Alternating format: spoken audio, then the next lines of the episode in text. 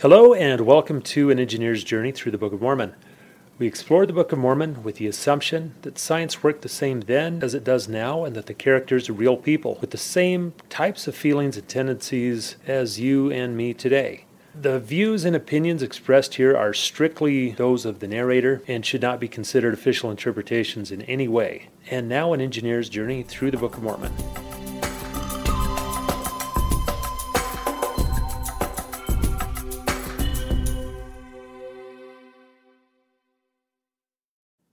Hello and welcome back. We will start with our trivia question from last week. Did Nephi have any sisters? Okay, we got a response from Andy in San Antonio. Long story short, the answer is yes. They're only mentioned one time in Second Nephi chapter five, verse six, when Nephi's group is separating from Laman's group. Quote, "Wherefore it came to pass that I, Nephi, did take my family, and also Zoram and his family, and Sam, mine elder brother, and his family, and Jacob and Joseph, my younger brethren, and also my sisters, and all those who would go with me." Notice that it doesn't say my sisters and their families. It's, it seems unlikely his sisters would leave their families to follow Nephi, so perhaps, or maybe even probably, they were too young to be married. They were not mentioned as family members in the heading of chapter one, and he mentions them here, immediately after his youngest two brothers who were born in the wilderness. So perhaps they were born in the wilderness as well. There's no way to know, but yeah, that kind of makes sense. Today we're covering chapters eight and nine. We'll start with verse one. "And it came to pass that we had gathered together all manner of seeds of every kind, both of grain of every kind, and also of seeds of fruit of every kind." In the last episode, I asked whether they gathered these seeds and grains by foraging in the Valley of Lemuel, or whether they bought them from someone. Verse one implies a third possibility, that the seeds and grains had already been gathered, as it says, "We had gathered all manner of seeds." Now, this has no doctrinal importance whatsoever, but I'm still curious whether Lehi's group interacted with any other people after leaving Jerusalem. Since Nephi mentions no groups in his account other than robbers who they sought to avoid, I imagine them leaving Jerusalem and never seeing another living soul other than those in their group, but perhaps that was not the case. All right, continuing with, with chapter eight. "And it came to pass that while my father tarried in the wilderness, he spake unto us." The phrase that catches my attention here is, "while my father tarried in the wilderness." In First Nephi two fifteen, Nephi said in the ever-famous extra short verse, "And my father dwelt in a tent." My father dwelt in a tent.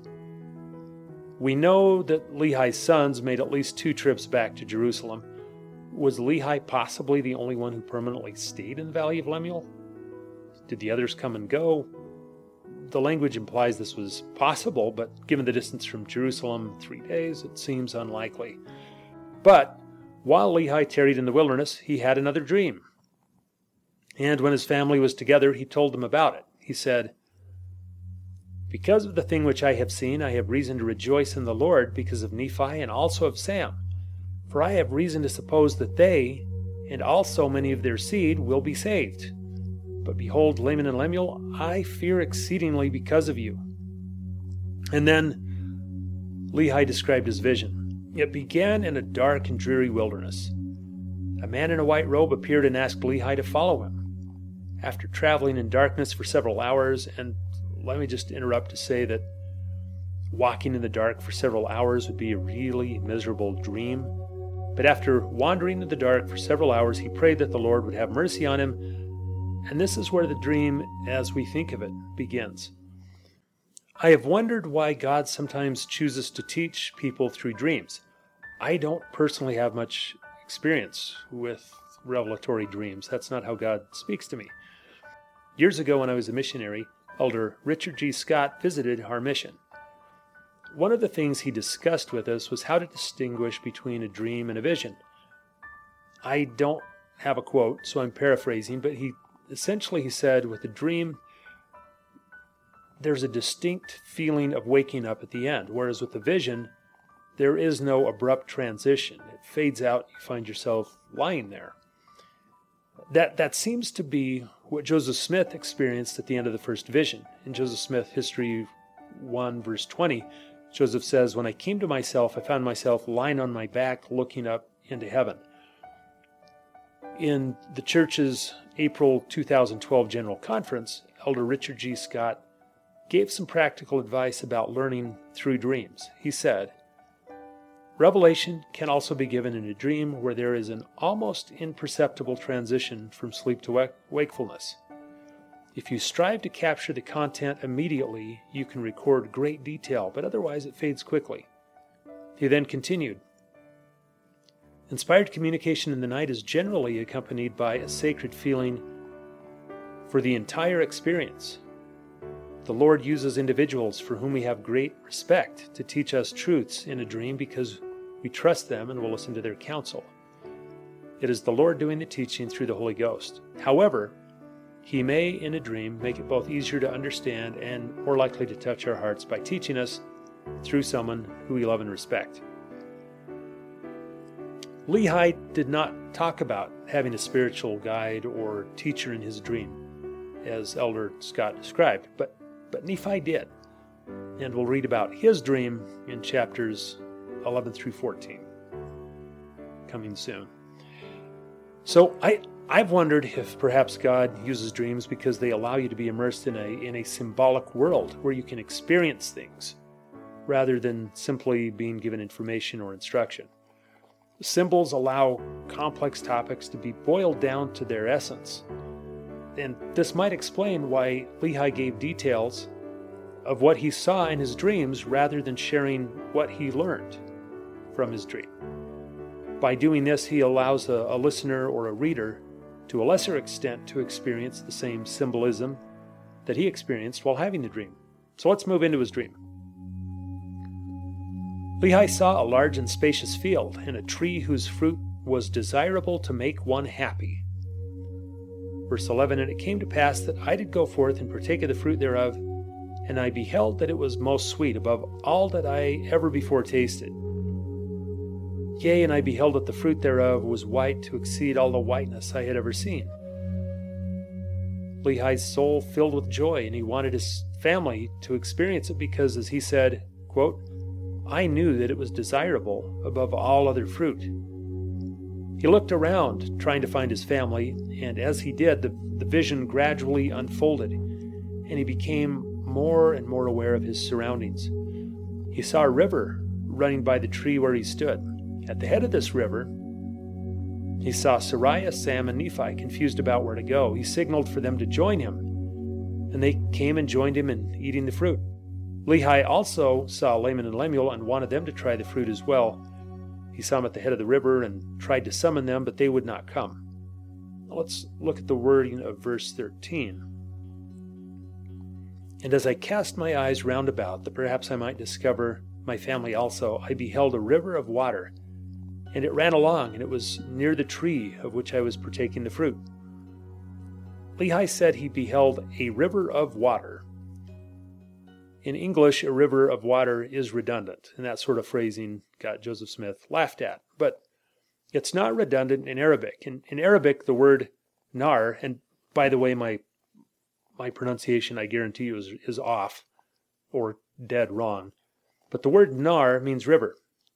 But the phrase nar ma means river of water. So I did a Google search for nar ma and found that a lot of rivers include that in their name. Nar ma Rabba, Nar Maran, Nar Ma'arij, and others. But I, as you can see, I clearly don't speak Arabic, and well, for that matter, neither did Joseph Smith. So this is just one of many Arabic phrases or idioms in the Book of Mormon that would have been as unfamiliar to Joseph as they would have been to you or me. Hopefully, someone who speaks Arabic can correct my pronunciation and confirm or refute this observation. If so, please leave me a comment or shoot me an email. But let's get back to, to Lehi.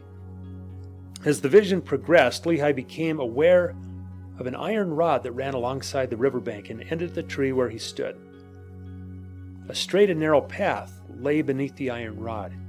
Far off, Lehi saw countless people in a large spacious field, quote, as if it had been a world, end quote. They pressed forward, attempting to follow the path toward the distant tree, but as they progressed, a, a great mist of darkness arose, which prevented them from seeing their destination. Some of those seeking the tree became confused by the mists and wandered away and were lost.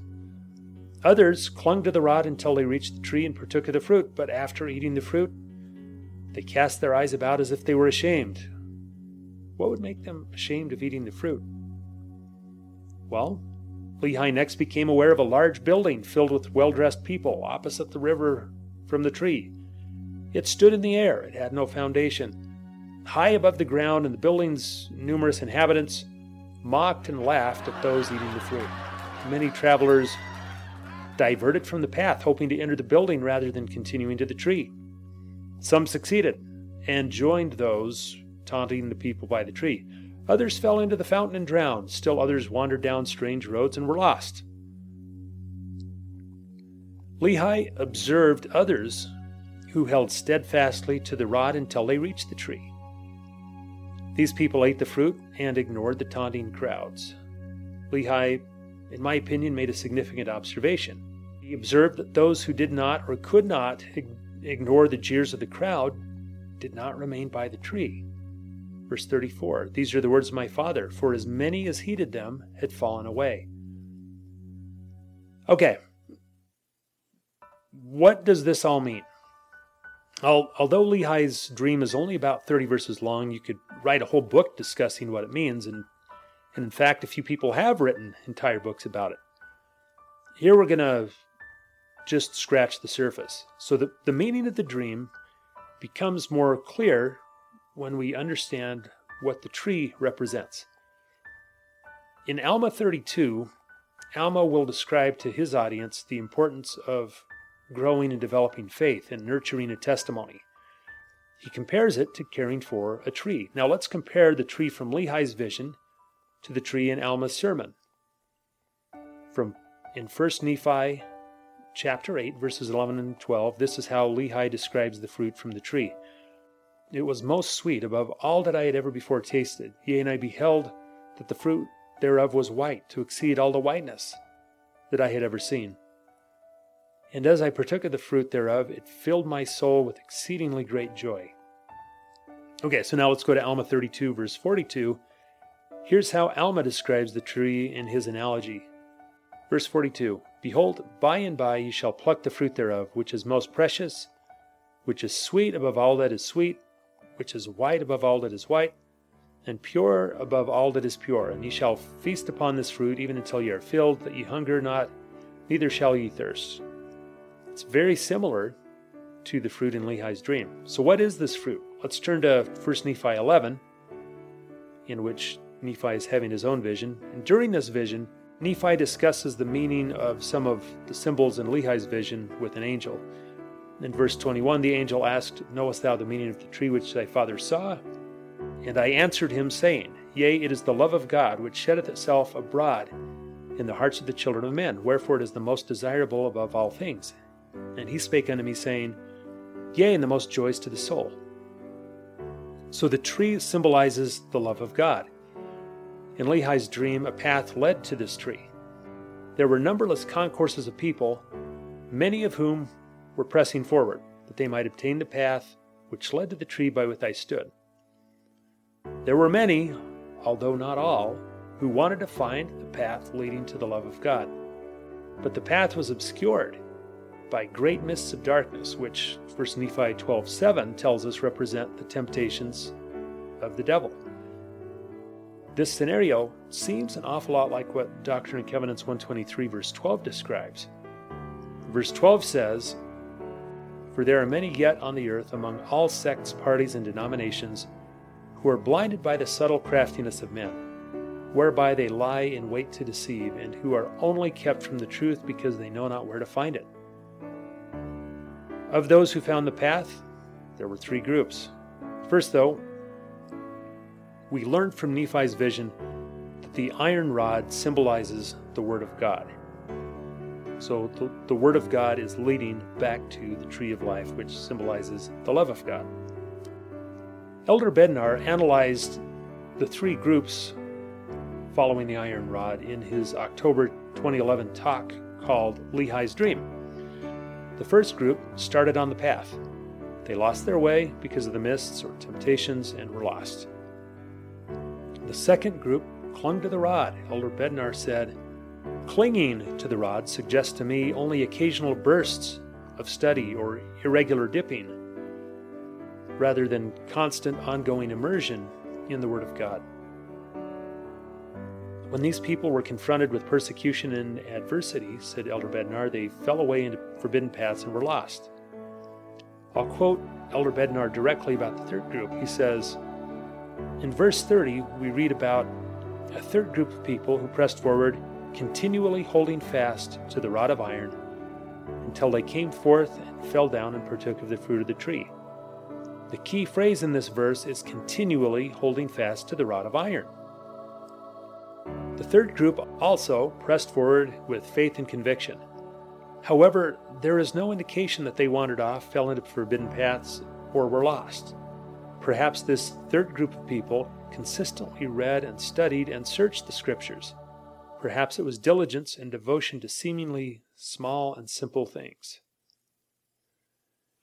For me, what surprised me most in reading about the Tree of Life and the Iron Rod and the fruit is that although the fruit was sweet above all that was sweet and brought joy to the soul, a lot of people simply did not want it.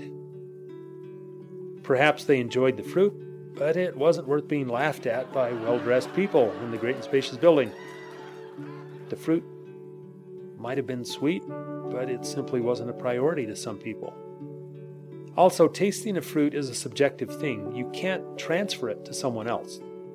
They have to try it for themselves. That means if people are laughing at you, there really is no comeback or argument that you can make that will allow them to experience it. You're defenseless. There's nothing you can say to change their mind. In a best-case scenario, you might be able to persuade them to come and try the fruit. Bottom line, you have to decide, do you like the fruit or don't you? Is the fruit good or isn't it? If you like it and you want to always have it, the only option is to ignore the people who are mocking you. Arguing is pointless. Repeating verse thirty-four, these are the words of my Father, for as many as heeded them had fallen away. Now, if you'll indulge me for just a minute, the reason I stay by the tree is because I enjoy the fruit. The, the nature of our mortal test is that, um, and, and this is particularly frustrating for an engineer, is that you can't prove anything. That's not the nature of the gospel. It's not the sort of thing you can prove.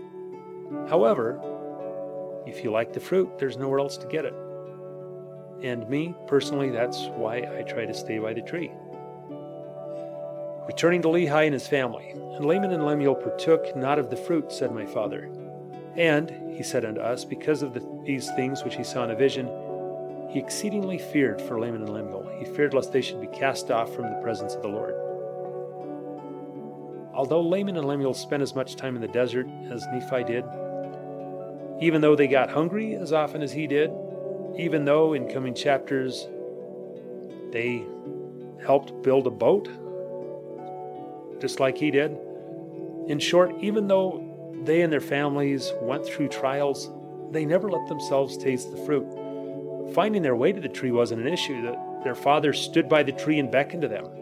They knew exactly where the tree was. They just decided it wasn't for them. And that takes us to the end of chapter eight. Chapter nine is tiny. Only six verses long.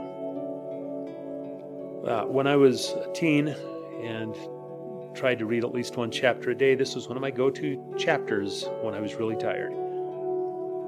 So in chapter nine, Nephi paused in his narrative to talk about the plates themselves. He explained that he made, quote, these plates, or the plates that we're reading, to keep a record of the ministry of his people. He also created another set of plates for recording the reigns of kings and wars and contentions and so on. Nephi did not know why he was told to keep two sets of plates. He simply said it was, quote, for a wise purpose in him which I know not. In verse six, we hear an echo of First Nephi three seven, verse six. But the Lord knoweth all things from the beginning, wherefore he prepareth a way to accomplish all his works among the children of men. For behold, he hath all power unto the fulfilling of all his words. And thus it is. Amen. That's all I have for today. Now, before we wrap up, here is today's trivia question. Email your answer to bomjourney at gmail dot com. That's B O M, the word journey with no spaces or anything, at gmail dot com. So let me know your answer, cite your source, or explain how you know it. How many times are camels mentioned in the Book of Mormon? Until next time.